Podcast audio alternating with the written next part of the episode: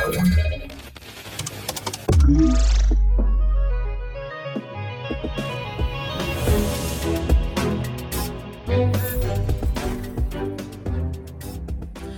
halo, tu Fundacja Bezpieczna Cyberprzestrzeń. Witam Was ciepło i serdecznie. Z tej strony mikrofonu Piotr Kępski.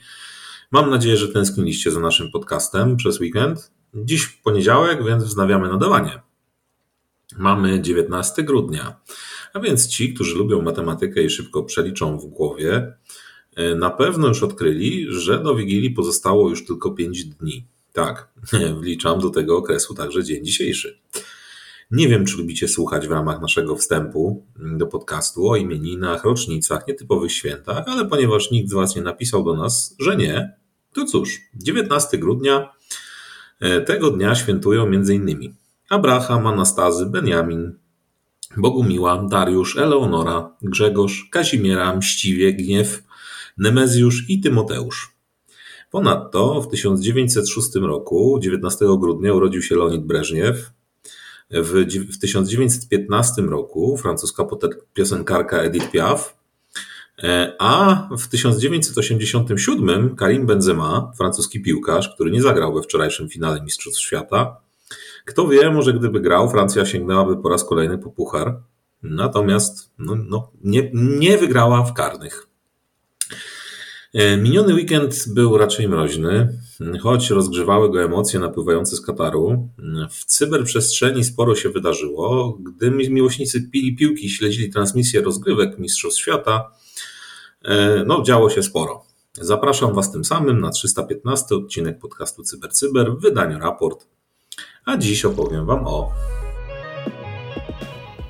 o nowej kampanii bazującej na fałszywych reklamach w wyszukiwarce Google'a, o tym, iż FBI ostrzega przed nowym trendem, e, jakim kierują się cyberprzestępcy e, i przejmują duże dostawy jedzenia, o krytycznej podatności w produktach VMware, które umożliwiały przejęcie wirtualizatora z poziomu maszyny wirtualnej, o tym, iż Google uruchomił usługę szyfrowania site-to-site w poczcie Gmail, a także o, o tym, iż e, Samba publikuje aktualizacje adresujące cztery luki bezpieczeństwa i na koniec opowiemy sobie o kampanii wymierzonej w ukraiński rząd. Tutaj wektorem wejścia był zmodyfikowany instalator Windows 10. A przechodząc do szczegółów, e, no, ja zazwyczaj zaczynam od doniesień publikowanych przez CECIL KNF. Tak będzie i tym razem. Otóż y, ostrzega on o kampanii wymierzonej w klientów bankowości elektronicznej. Zagrożeni są, uwaga, wszyscy, którzy nie pamiętają adresów stron do systemów swojego banku, dostępnych w internecie. I tym samym opierają się na wynikach wyszukiwania w wyszukiwarce Google. Cyberprzestępcy coraz częściej, y, bowiem wykupują tam fałszywe reklamy, bankowości elektronicznej i wykorzystują je do dystrybucji niebezpiecznych adresów, e, tak naprawdę prowadzących do stron, które podszywają się pod taką bankowość elektroniczną. Nie dajcie się okraść, uważajcie. Cecil to publikował mm, przykładową domenę, e, która była wykorzystywana przez cyberprzestępców. E, I tak naprawdę tutaj ta kampania bazowa, celem tej kampanii było zdobycie danych uwierzytelniających mm, klientów banku SGB. W tym przypadku fałszywa domena to sgb24.pro. Strzeżcie się, e, zwłaszcza w okresie przedświątecznym, gdzie gorączka zakupowa osiąga najwyższe mm, poziomy. E, sprawdzajcie po kilkanaście razy, czy strona, na której jesteście, jest właściwa, e, czy nie nastąpiło jakieś przekierowanie, bądź też na przykład ktoś próbuje ukraść właśnie wasze dane. Ale okej, okay, przejdźmy do następnego newsa. Tym razem za wielką wodą FBI ostrzega przed nowym trendem, tak naprawdę taktyką cyberprzestępców, którzy przejmują duże dostawy jedzenia. W opublikowanym raporcie FBI, link do którego oczywiście znajdziecie pod naszym podcastem, znajdziecie porady, jak zabezpieczyć się przed tego rodzaju atakiem. FBI wskazuje głównie na jeden schemat działania cyberprzestępców. Tutaj przestępca zamawia dużą dostawę jedzenia, podszywając się na przykład pod znaną agencję rządową. Firma ofiara wysyła zamówienie, nie czekając na płatność, bo przecież już wcześniej to robiła i to najczęściej wielokrotnie, i była mm, tutaj mm, umówione, ustalone to było na płatność po odebraniu dostawy. Oczywiście tych płatności nie ma. Towary zostają wysłane, a atakujący upłynnia skradzione w ten sposób dobra na rynku detalicznym. Jeśli chodzi o samą kampanię, to jej faza Initial Access odbywa się najczęściej z wykorzystaniem m.in. techniki ujętej we frameworku Mitre pod numerem T1586.002. Jest to aktywność polegająca na przejęciu skrzynki i skrzynek pocztowych lub całego serwera pocztowego organizacji, pod którą podszywają się cyberprzestępcy, czyli tak zwany Business Email Compromise. Drugą techniką wykorzystywaną w ramach fazy Initial Access jest e, często technika typosquattingu, a więc y, cyberprzestępca najpierw przygotowuje y, spreparowaną domenę udającą jakąś organizację, domenę jakiejś organizacji, a następnie wysyła z niej maile ze spreparowaną wcześniej treścią, tak by wszystko było podobne do normalnych, legalnych zamówień. Co ważne i ciekawe, nie jest to nowy mechanizm, bo już wcześniej zdarzały się podobne incydenty, aczkolwiek nie dotyczyły one sektoru związanego z produkcją e, żywności. E, więcej tak naprawdę możecie odnaleźć w materiałach pod naszym podcastem. E, tam e, tak naprawdę znajdziecie mm, informacje mm, dotyczące dwóch takich kampanii opisanych przez serwis Sekurak, a także w samym raporcie też FBI załączyło przykłady. Przechodzimy do kolejnego newsa. Tym razem będziemy poruszać się w obszarze podatności. Firma VMware udostępniła aktualizację bezpieczeństwa dla swoich produktów e, Workstation, Fusion i AXXE. Jednocześnie ostrzega, że podatność w zapisie stosu out of band może narazić użytkowników na ataki związane z wykonaniem kodu. Ta podatność została oznaczona jako CVE 2022 317.05 i uzyskała wynik e, CVSS na poziomie 9,3, a więc jest to podatność krytyczna. E, występuje ona w funkcji kontrolera USB 2.0 EXI w Workstation właśnie w Fusion i w AXXE. Atakujący może ją wykorzystać do wykonania dowolnego kodu w systemie. Za zgłoszenie błędu odpowiadają organizatorzy konferencji GeekPound 2022 oraz badacz bezpieczeństwa Yuhao Yang. Jeżeli przekręciłem nazwisku, to wybaczcie, jest to chińskie nazwisko, bądź dalekowschodnie ogólnie bym powiedział. VMware informuje, iż atakujący posiadający lokalne uprawnienia administracyjne na maszynie wirtualnej może wykorzystać tę podatność do wykonania kodu z uprawnieniami procesu VMX maszyny wirtualnej uruchomionego na hoście. W przypadku SXE wykorzystanie podatności odbywa się w sandboxie VMX, natomiast w przypadku e, rozwiązań Workstation i Fusion wykonanie kodu odbywa się na komputerze, na którym zainstalowane są te rozwiązania. E, podatność występuje i to jest chyba najważniejsze w wersji 7.0 i 8.0 ESXi, e, w wersji 12 e, Fusion oraz w wersji 16 Workstation, a także w VMware Cloud Foundation EXXi w wersjach 4 oraz 3. Tutaj subwersje są dowolne. Producent informuje o tym, iż tak naprawdę podaje X. E, co ważne, i myślę, że to jest jeszcze ważniejsza informacja, błąd ten został usunięty wraz z wydaniem wersji ASXi 80A-208 428.19, ASXi 70U3 SI 208 417.05, Workstation 16.2.5 oraz Fusion 12.2.5. Klientom y, VMware zaleca jak najszybsze zastosowanie poprawek. Mm, co też jest istotne, to te opublikowane poprawki adresują dwie inne podatności o niższych indeksach. Tutaj szczegóły w, mm, odnajdziecie na stronach VMware'a.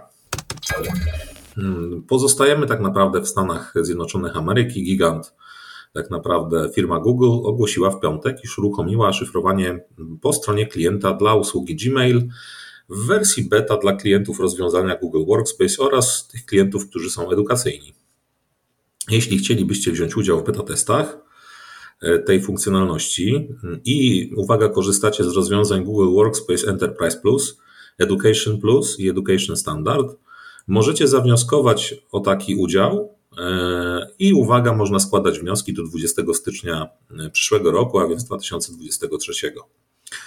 W chwili obecnej Usługa nie jest jeszcze dostępna dla kont osobistych Google, Tak naprawdę funkcjonalność bazuje na szyfrowaniu po stronie klienta w usłudze Gmail i tym samym wrażliwe dane, e, jakie zawrzemy w wiadomości e-mail w treści, w załącznikach, nie będą, nie będą dostępne dla dostawcy usługi, a więc dla Google'a oraz dla potencjalnego atakującego, tak długo, jak nie uzyska on dostępu do naszych kluczy szyfrujących. Nowa funkcja wymaga od administratorów skonfigurowania usługi klucza szyfrującego za pośrednictwem jednego z partnerów firmy Google. I są to usługi oferowane przez firmy Flowcrypt, Fortanix, Futurex, Stormshield, Thales lub Virtru. Jako alternatywę Google wskazuje budowę własnej usługi tego typu z wykorzystaniem API, które udostępnia. Co ciekawe, Gmail nie jest jedynym produktem Google'a z włączonym szyfrowaniem po stronie klienta. Gigant technologiczny włączył tę samą funkcjonalność dla Google Drive już w zeszłym roku i Google Meet wcześniej w sierpniu bieżącego roku, a podobny test dla Google Calendar zakończył się 11 listopada, czyli całkiem niedawno. Szczegóły pod linkiem w serwisie, e, jak, a jakżeż być inaczej, Google. E, przechodzimy dalej. Tutaj myślę, mm, wieści istotne dla wszystkich mm, osób, które korzystają w jakikolwiek sposób z serwerów funkcjonujących w oparciu o system operacyjny Linux bądź Unix, ewentualnie macOS. E, bowiem news dotyczy Samby. Jeśli nie znacie Samby, to jest to pakiet open source, który umożliwia uruchomienie usług i komunikację z serwerami plików, serwerem wydruku, Active Directory, Pakiet jest dedykowany dla systemów właśnie, które wymieniłem, czyli dla Linuxów, Unixów i macOSów. I tutaj y, wykryto w nim podatności. Jest ich aż cztery.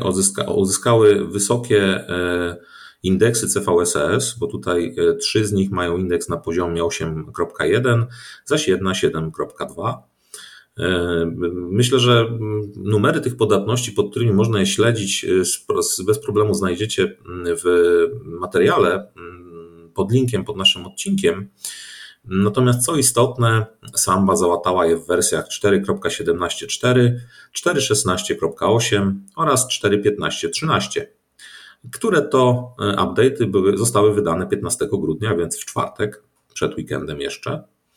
E, pamiętajcie o aktualizacji swoich serwerów, tak aby zabezpieczyć się przed wszelkiego rodzaju podatnościami.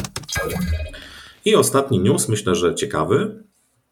E, firma Mandiant opublikowała raport, który opisuje kampanię bazującą na zmodyfikowanym obrazie instalacyjnym ISO zawierającym Windows 10. Obraz ten był dystrybuowany za pośrednictwem ukraińsko- i rosyjskojęzycznych stron internetowych, y, usługi tak naprawdę rozwiązania torrent. Y, zagrożeniu temu nadano nazwę UNC 4166, tak by móc je dalej śledzić tak na dobrą sprawę. Kampania była wymierzona w ukraińskie podmioty rządowe. Celem zaś y, cyberprzestępców było zbieranie informacji. No, wszelkie szczegóły myślę znajdziecie w raporcie, natomiast co mm, jest ciekawe, plik ISO został zaprojektowany w ten sposób, aby wyłączyć przesyłanie danych telemetrycznych z zainfekowanego komputera do Microsoftu, zainstalować backdory PowerShell, a także zablokować automatyczne aktualizacje i weryfikację licencji.